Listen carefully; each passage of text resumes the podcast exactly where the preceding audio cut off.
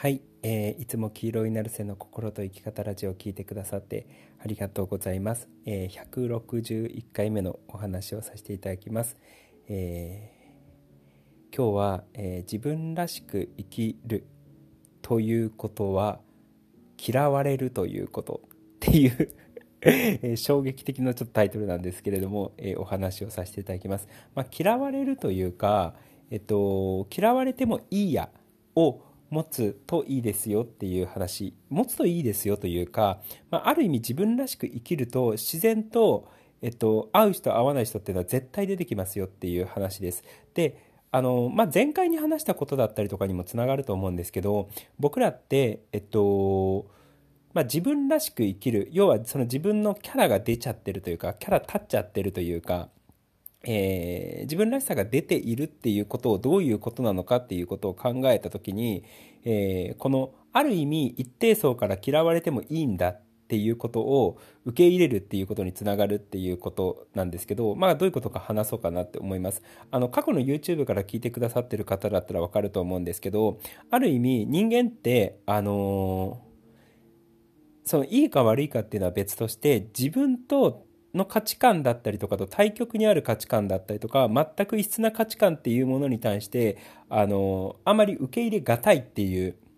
えー、性質があるんですよね。要は異色の人間自分とは全く違うタイプの人間に対して受け入れることが難しいっていうことなんですよ。これは別にいいとか悪いとか、その価値観だったりとか、あの、その生き方、考え方がいいとか悪い方って、悪いっていう問題ではなくって、ただもう人間の本能上そういう風になってる。生命の本能上そういう風になってるんですよね。あの、わかりやすく言うと人種差別です。その黒人と白人で、そのアメリカで、まあ今、なんか、あの、随分なくなってきたっていう話は聞いてるんですけど、まだローカルでね、あの、細かいところであったりとかはするとは思うんですけれども、昔はすごい、もう、あの、黒人が奴隷みたいに扱われてたわけじゃないですか。で、それはある意味白人からすると、その、同じ白人は味方意識っていうのを抱けれるんですけど、あの、肌の色が違う黒人に関しては自分たちとは違う人種だっていうふうに思ってるので、その違う人種、まあ、肌の色っていうことで違う人種に対して拒絶反応っていうのが、えー、生まれちゃってるわけなんですよね。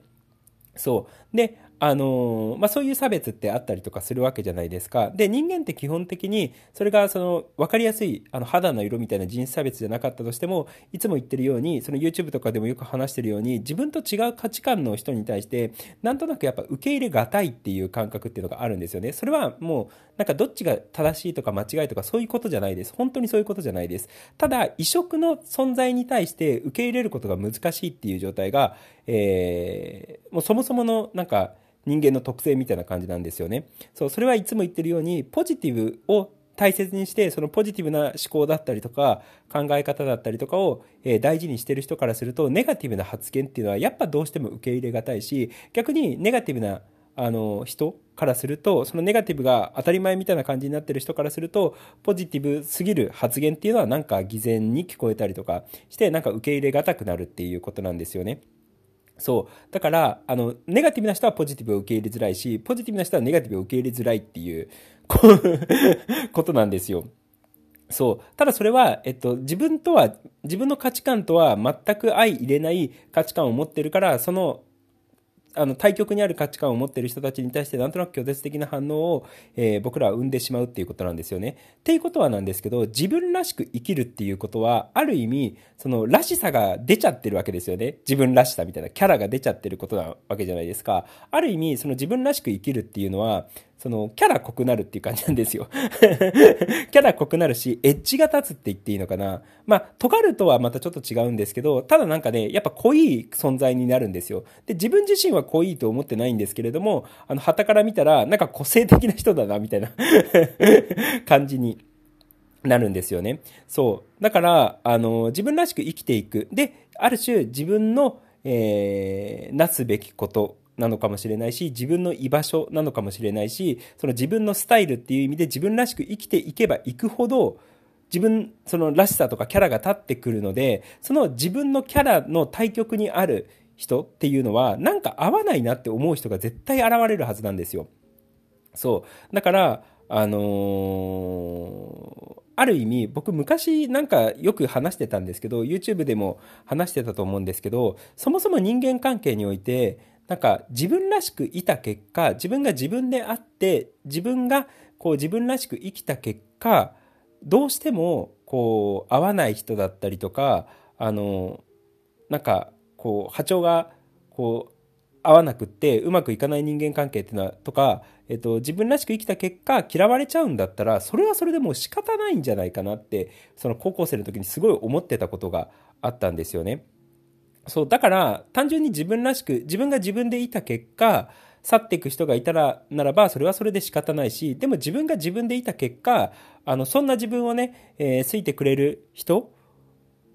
が、えっと、集まってきたのであれば、なんかそれは、それでなんか受け入れたいなっていう感じを思ってたっていうことをなんか話したと思うんですよ。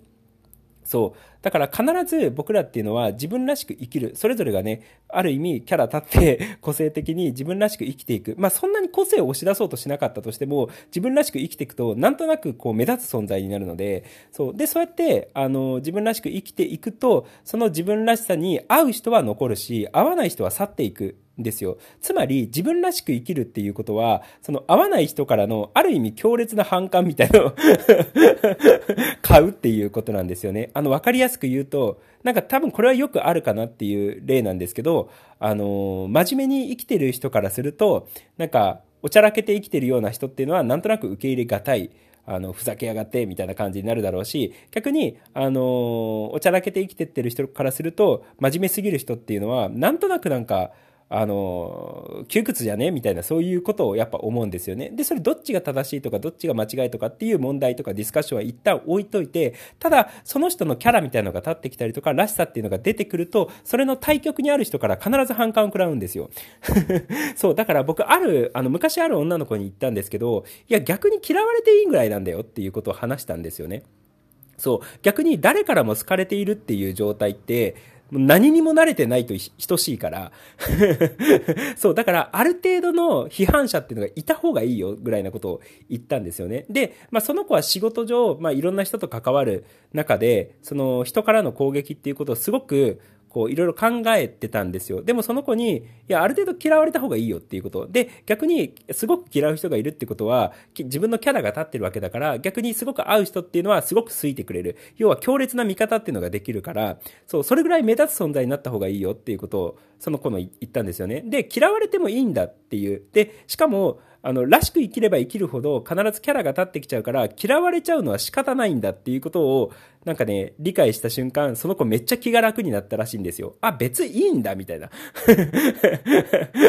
堂々と嫌われていいんだみたいなことをなんか思ったらしくって、で、そっからなんか頭のネジが少し外れて、あの、まあ、嫌われてても気にしないみたいな。逆に、あの、嫌う人がいればいるほど、なんか、こう、わ、私のエッジが立ってきてるみたいなことをね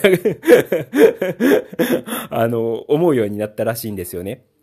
そう。だから、あのー、ある意味、そのらしさっていうのが埋没しちゃってる状態、自分らしさを完全に見失ってる状態っていうのは、その前回のポッドキャストでも話したように、あのす、べての人に合わせようとしちゃってるっていうことなので、で、そのすべての人にように、すべての人に合わせようとして、そのすべての人に好かれようとすると、自分のそのキャラっていうのが埋没しやすい状態になってしまうので、そう、だからある程度、その批判者っていうのをなんか覚悟しといていいんですよね、人間って。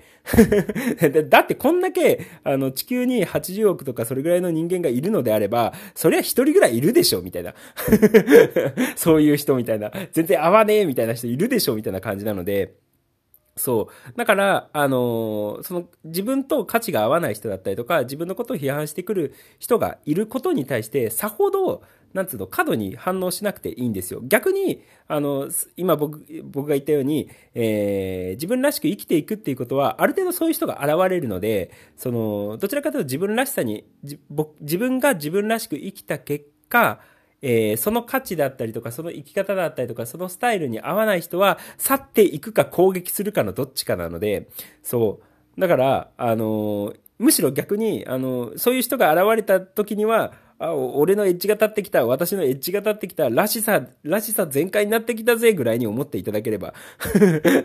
いいかなって、えー、思います。逆に、そのさっき最初にも言ったみたいに、あの、そういう人がいないっていうことは、何かもしかしたら、その、らしさを埋没させちゃってるのかもしれない。自分らしさを解放できてないのかもしれないっていうことを少し疑問に思ってもいいのかなって、えー、個人的には思います。だからある意味、その、嫌われる勇気というか、昔ね、嫌われる勇気っていう、あの岸、岸田先生だっけ？みたいな、あちょっと名前忘れちゃったんですけど、その岸田先生の本とかで嫌われる勇気みたいな、あの本がすごく流行ったんですけど、まさしくそうなんですよ。ある意味嫌われる勇気っていうのができてる時っていうのは、なんか、あの、吹っ切れてるわけじゃないですか。もういいや、みたいな感じで吹っ切れてるような状態なので、その勇気が持てる時っていうのは、嫌われる勇気が持てる時っていうのは、どちらかというと、気分的にはすがすかしくなってるはずなんですよね。そう。でも逆に嫌われたくないっていう風に、その囚われている状態の時の方が、あの、まあ、人の目を気にしちゃったりだったりとか、その他人の評価を気にしちゃうので、自分自身が縮こまってしまうっていうことなんですよ。そう。だから嫌われてもいいやっていうことが思える状態っていうのは、自分がなんかどっか開き直っているような状態が生まれるので、なんかそういう状態をいつも持っていくと、精神的にも調子がいいし、えー、自分らしさを100%解放できて生きていけるかなって思うので、まあ、あんま気にしなくていいってことです。そういう、そういう人がいるっていうことに対して、そう、無理なので、もはや、ぜ、あの、80億人全てから好かれようっていうふうに思うのが。そう、なので、えー、まあ、嫌われる勇気っていうのを、えー、持っていただければいいかなってえ思います。というか、嫌われる勇気を持つっていうふうに思っていただいてもいいんですけど、自分が自分らしく生きた結果、去っていく人だったりとか、えー、嫌う人がいるのであれば、それはしゃあない。だって自分らしさ、自分らしく生きてる結果そうなってるんだもん、みたいな感じだったら、な、なわけじゃないですか。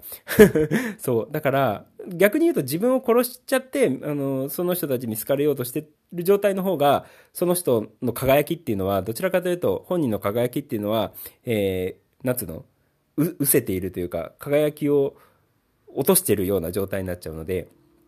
そう。だからね、極力その自分らしく生きるっていうことを考えたときに、そしてのびのび輝いて生きるっていうことを考えたときに、一定量そういう人たちが、えー、現れるっていうことをなんか、あの、覚悟しておくといいかなって、もういいじゃんみたいな。そんな嫌われ、多少嫌われたっていいじゃんみたいな感じで ぜひ生きてっていただければいいかなって、えー、思います。そんな感じです。ということで、えー、今日も黄色いなるせの心と生き方ラジオを聞いてくださってありがとうございました。じゃあねありがとう。またね